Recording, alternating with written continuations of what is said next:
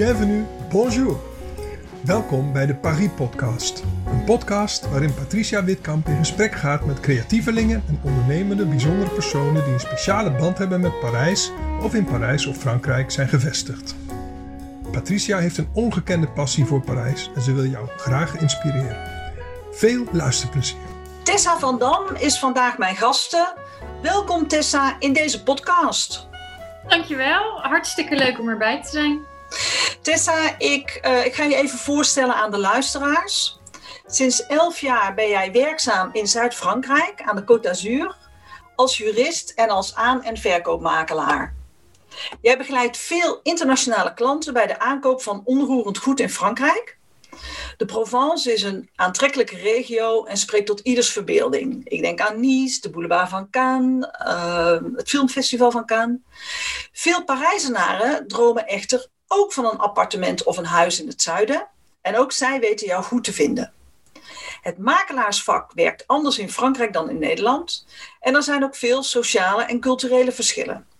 Tessa vertelt haar verhaal, haar ervaringen in deze podcast. Tessa, de eerste vraag aan mijn gasten is eigenlijk altijd: hoe ben jij in Frankrijk terechtgekomen?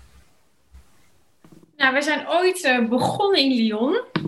Daar heb ik ook uh, mijn man ontmoet. Ja. Uh, wel gewoon een Nederlander trouwens, geen Fransman. Dat, uh, dat vraagt altijd iedereen.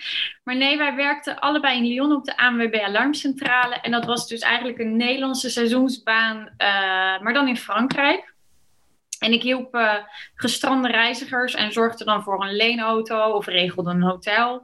En mijn man onderhield uh, het contact met de garages. En uh, nou ja, zo is het eigenlijk gegaan.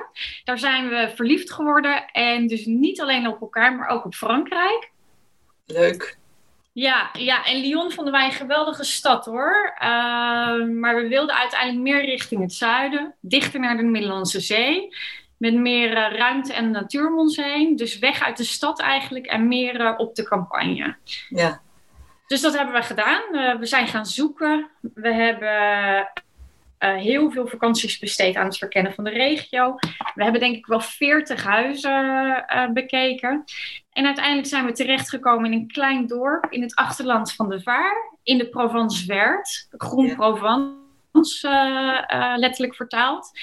En uh, zo heet het niet voor niets, want we hebben heel veel groen, groen om ons heen, wijnvelden, olijfgaarden, natuur. En dat bevalt heel goed. Ja, zit je ver van de zee af? Ja, een half uurtje. Dus dat oh, is, heerlijk. Heerlijk, heerlijk ja. ja. Tessa, um, kun je iets vertellen over het verschil in de makelaardij tussen Nederland en Frankrijk? Regelgeving, verzekeringen, tussenkomst notaris, dat soort zaken? Ja, daar kan ik uh, heel veel over vertellen, want het uh, makelaarsvak werkt eigenlijk heel anders in Frankrijk dan in Nederland. Um, bijvoorbeeld, het is in Frankrijk uh, heel gebruikelijk om meerdere makelaars tegelijk in te schakelen. Dat betekent dat hetzelfde huis soms wel door vier of vijf makelaars te koop wordt aangeboden. En dan soms tegen verschillende prijzen. Uh, op internet kom je nog steeds hetzelfde huis tegen, maar met allemaal andere foto's en kenmerken. En dat maakt de markt gewoon heel erg ondoorzichtig, uh, onoverzichtelijk uh, en ja, totaal niet transparant. En het geeft daarnaast ook wel een bijzondere dynamiek aan het vak zelf, want je moet zien. Um, er zijn tegelijkertijd meerdere makelaars die een huis proberen te verkopen. Dus het is een hele competitieve markt en er is onderling veel strijd. Al ja, wordt er ook wel, ja, ja. Er wordt ook wel veel samengewerkt hoor. Maar er is, uh, ja, eigenlijk alleen de makelaar die het huis verkoopt ontvangt uiteindelijk de commissie. Ja, dus begrijp ik het goed als er geen, geen Franse funda is? Nee, die, die is er eigenlijk niet. Er is niet één website waar het gehele aanbod van huizen in Frankrijk op te vinden is. Uh, het aanbod is veel meer versnipperd. Er zijn ongeveer een stuk of 15 websites die je uh, als potentiële koper kunt raadplegen. Ja. En ja, de een is wat completer dan de ander of met een net iets andere doelgroep. Er zijn websites die specifiek gespecialiseerd zijn in luxe objecten. Andere richten zich weer wat meer op de particuliere markt.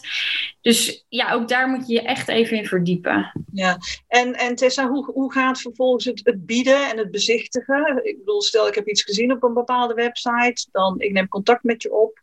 En dan, hoe gaan we verder? Nou, het is wel grappig dat er uh, onderling dus eigenlijk wel echt wel uh, verschillen in bestaan tussen of ik te maken heb met internationale kopers bijvoorbeeld of met Franse kopers.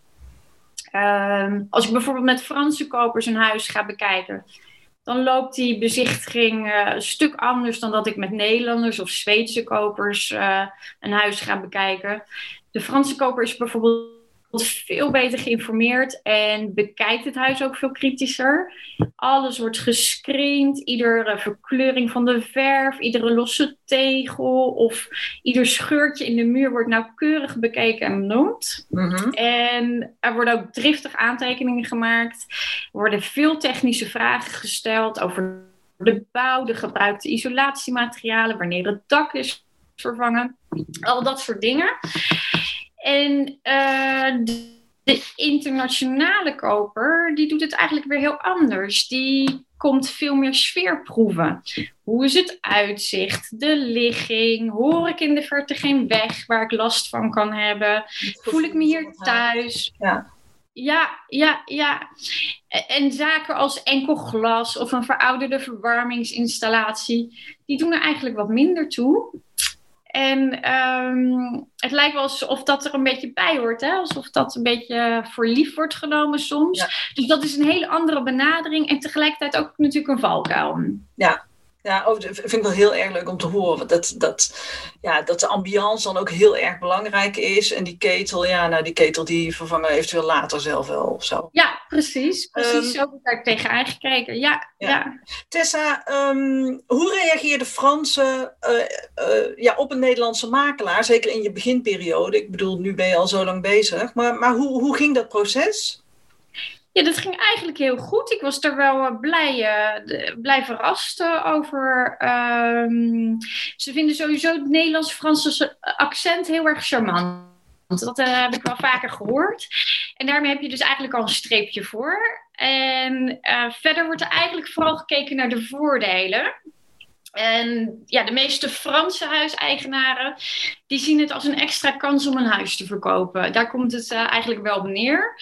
Want buitenlandse kopers hebben toch een extra budget en dat betekent een andere doelgroep. Um, en het feit dat ik dan met een accent praat, um, maakt het plaatje eigenlijk compleet en meteen geloofwaardig. Want dan snappen ze meteen van, oh ja, uh, deze makelaar heeft uh, duidelijk uh, een andere doelgroep dan de lokale makelaar hier op de hoek van de straat.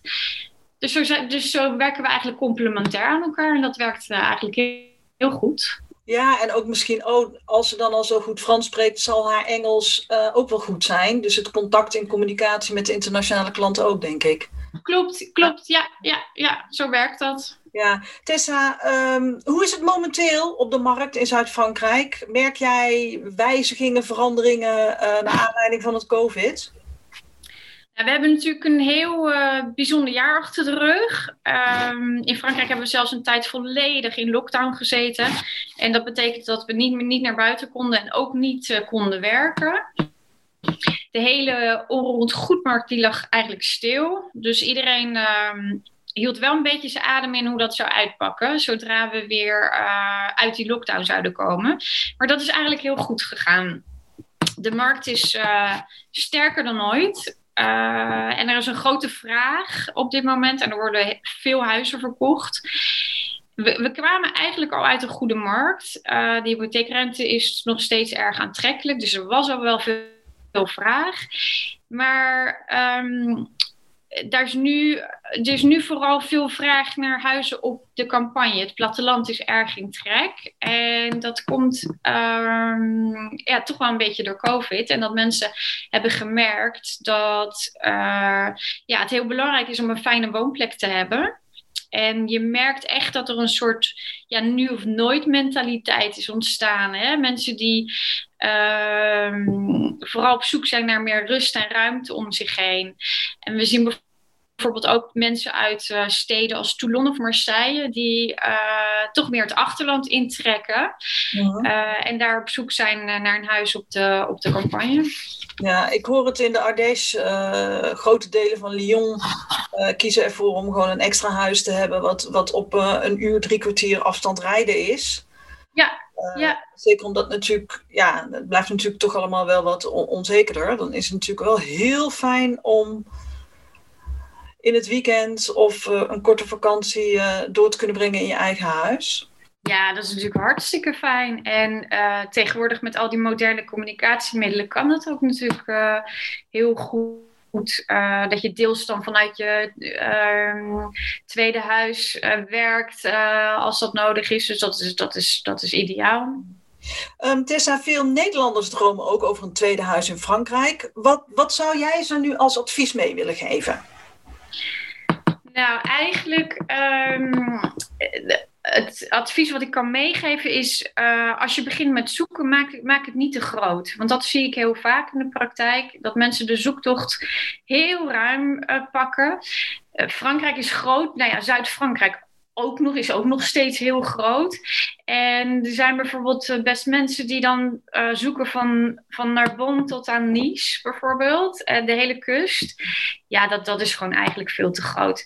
En dan merk ik dat um, dat soort mensen zijn vaak jaren bezig uh, om een huis te vinden. En die raken helemaal verstrikt in hun zoektocht. Want ja, iedere regio heeft wel weer iets bijzonders bijzonders of iets leuks of zijn min, minpunten.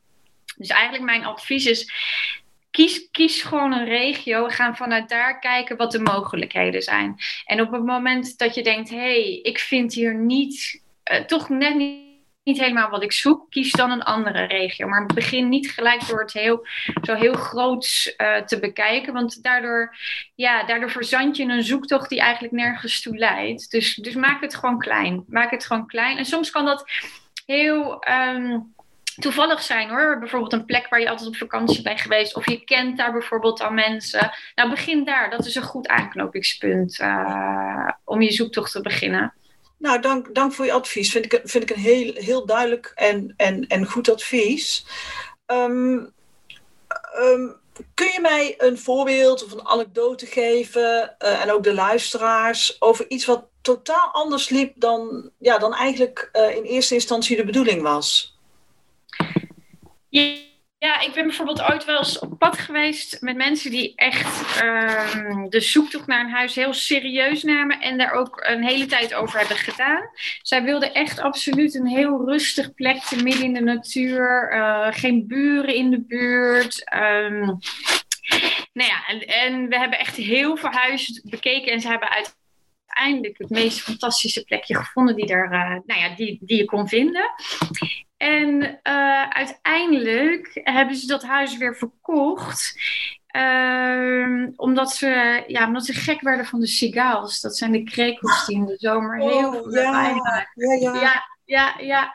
En hebben daar uiteindelijk ook een klacht over ingediend bij de gemeente. En uh, ja, ja, dan moet ik altijd, ja, dat vind ik altijd heel bijzonder. Mensen zijn dan op zoek naar, uh, ja, ja, een heel mooi plekje in de natuur, maar hebben dan toch last van de, van de, van de zingende krekels. Dat, uh... Ja, en de uh, natuur heeft natuurlijk heel veel geluiden. Balkende ezels, ochtends vroeg. Ja, ja. ja, ja, dat hoort erbij. En, en zelfs, uh, er is zelfs een wet nu aangenomen hè, in Frankrijk om, om dat soort uh, dingen te beschermen. Hè. Dus dat, dat, hoort bij, dat hoort gewoon bij het erfgoed van het uh, platteland in Frankrijk. En dat het niet de bedoeling is dat mensen daarover gaan klagen of dat daar actie op ondernomen moet worden. Nee, dat hoort er gewoon bij. Nou, wat een, ja, wat een, bijzonder, wat een bijzonder voorbeeld. Um, Tessa, ik weet er wonen heel veel Nederlanders aan de Côte d'Azur. Ja. Um, uh, heb jij contact met ze of niet? Of heb je bijvoorbeeld contact gehouden met iemand nadat je een, een huis hebt verkocht? Hoe, uh, hoe, zitten, hoe zitten jullie daarin? Nou ja, toen wij, uh, toen wij gingen verhuizen, emigreren naar Frankrijk, wisten we dat eigenlijk helemaal niet. Hè? Dat er zoveel Nederlanders hier in het zuiden woonden. En wij wilden in het begin ook heel erg ehm, Frans zijn. En we hebben ook heel veel contact uh, met, met, met Franse uh, mensen hier, heel veel Franse vrienden. Maar uiteindelijk uh, nou, kwamen we er dus achter dat er ook wel veel Nederlanders zaten, of internationale expatters. En ik moet eerlijk zijn dat we daar nu ook wel veel contact mee hebben, maar dat het een hele goede mix is van, van alle twee. dat, dat vind ik eigenlijk wel. dat vind ik eigenlijk wel heel leuk. Dat je zowel met de Fransen, daar zijn we volledig bij uh, geïntegreerd, maar ook, de, ja, ook met de Nederlanders contact hebt.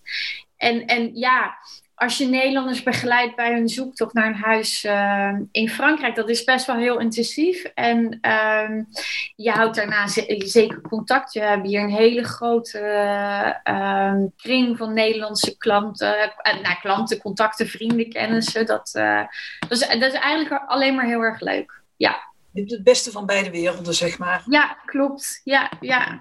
Um, Tessa, we zijn alweer bijna aan het einde. En mijn laatste vraag is eigenlijk altijd: heb jij een bepaald levensmotto, een thema? Dat kan zakelijk zijn of privé.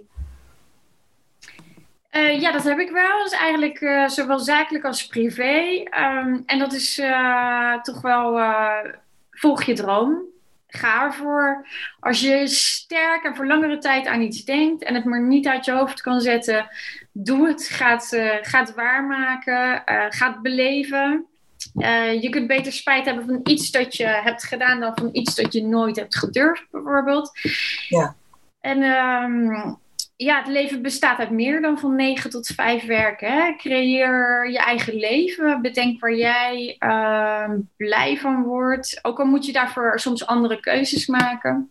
Ja. Ik ben bijvoorbeeld uh, nu bezig met de verkoop van een object. En dat is een domein van uh, 8 hectare met een uh, oude mas, een, een olijfgaard, een eigen bron, te midden van wijnvelden. Prachtig maar er moet wel een hele hoop aan verbouwd worden. En uh, ik weet dat, dat, dat mijn kopers daar heus af en toe slapeloze nachten van hebben. Maar ja, ik vind het fantastisch dat ze het doen. Het is, een, uh, het is eigenlijk een droom die heel veel mensen hebben. Maar uiteindelijk niet iedereen uh, doet het uiteindelijk. En dat vind ik dan soms... Ja, vind ik dan soms zonde, want er zijn altijd wat praktische bezwaren te noemen. En, en wat ik vind een tweede huis in Frankrijk, uh, dat is echt een plek waar je herinneringen maakt en waar je, uh, ja, waar je, waar je samen, samen van geniet. En daar kan uiteindelijk geen praktisch bezwaar tegen op. Dus dat is wel. Uh, Um, een beetje hoe ik erin sta. En je kunt nooit alle risico's vermijden. Dus vertrouw uiteindelijk ook op jezelf, dan komt het altijd goed. Ja, Hele mooie afsluiting, Tessa, dankjewel. Graag gedaan. Um, uh, dank ook dat je gast wilde zijn in deze podcast. Ik wens je privé alle goeds toe. Zakelijk heel veel verkopen, hele leuke ontwikkelingen voor je. En uh, nou, wie weet, misschien een keer een persoonlijke ontmoeting. Merci. Ja, lijkt Ja, hartstikke leuk. Ik, uh, ik zit vanuit het zuiden met uh, 3,5 uur uh, zitten we in Parijs hè, met de TGV. Dus uh, kunnen we elkaar daar een keer live zien. Oh, daar, daar hou ik je aan Tessa, gaan we doen. Leuk.